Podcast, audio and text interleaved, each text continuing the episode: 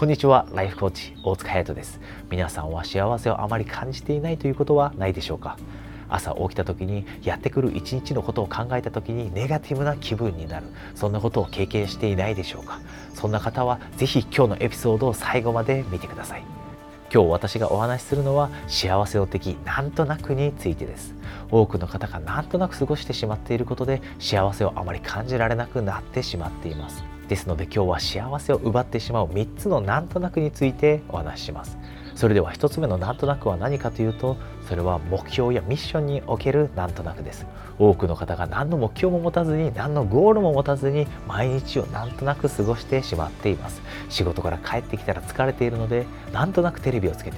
そしてなんとなくスマホをチェックしてそして11時12時が来たので就寝して朝起きてなんとなくテレビ番組を見てそして仕事に行く。こんな生活を過ごしている方がたくさんいます。そしてそんな方の多くが毎日充実感を感じることができずにそして幸せをあまり感じられずにいます。是非目標やゴールを持ってください。壮大なゴールでなくても構いません。小さなゴールでもいいので毎日そのゴールに向かって進む。それがとても大事なことです。毎日ゴールに向かって進んでいる自分を確認できた時皆さんは充実感を感じることができるようになります。そして2つ目のなんとなくは何かというとどんな自分になりたいのかを考えずになんとなく生活をしてしまうということです。これが原因で多くの方が自分に自信を失ってしまっています。例えば5年前と比べて今自分は何も成長してない。これは自分の中でどんな人になりたいのかというビジョンを持っていないのが原因です。ですのでぜひ自分がどういう人になりたいのかというビジョンをクリアに持ってください。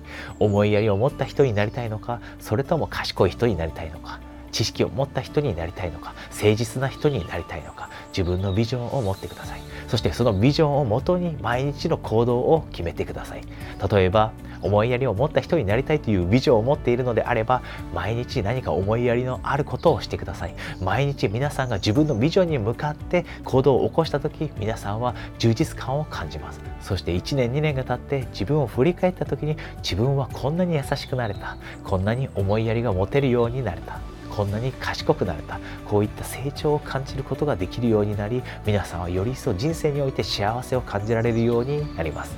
それでは最後3つ目のなんとなくは何かというとそれは毎日どんな感情を感じながら過ごしていたいのかを決めずになんとなく過ごしてしまうということです。これはとても大切なことです。なぜなら多くの人が周りで起きたこと自分の周りで起きたことに影響された感情を感じながら過ごしているからです。例えば朝起きた時にネガティブなニュースを見たとします。小さな可愛い子が誘拐されてしまった。そんなニュースが目に入ってきた時に多くの人がネガティブな気持ちを感じます。そしてそのネガティブな感情は皆さんの知らないところで一日中皆さんの感情に影響を与え続けます。ですのでどういった感情を感じながら過ごしていたいのかを決めてください。嬉しいという感情感謝という感情そして情熱という感情何でもいいのでポジティブな感情を自分の中で決めてください。そしてそのポジティブな感情を書き出してください。一番おすすめなのがスマホに保存すること。そして一日に何回かそれをチェックする。そうすることで自分が本当にその感情を感じながら過ごすことができているのか。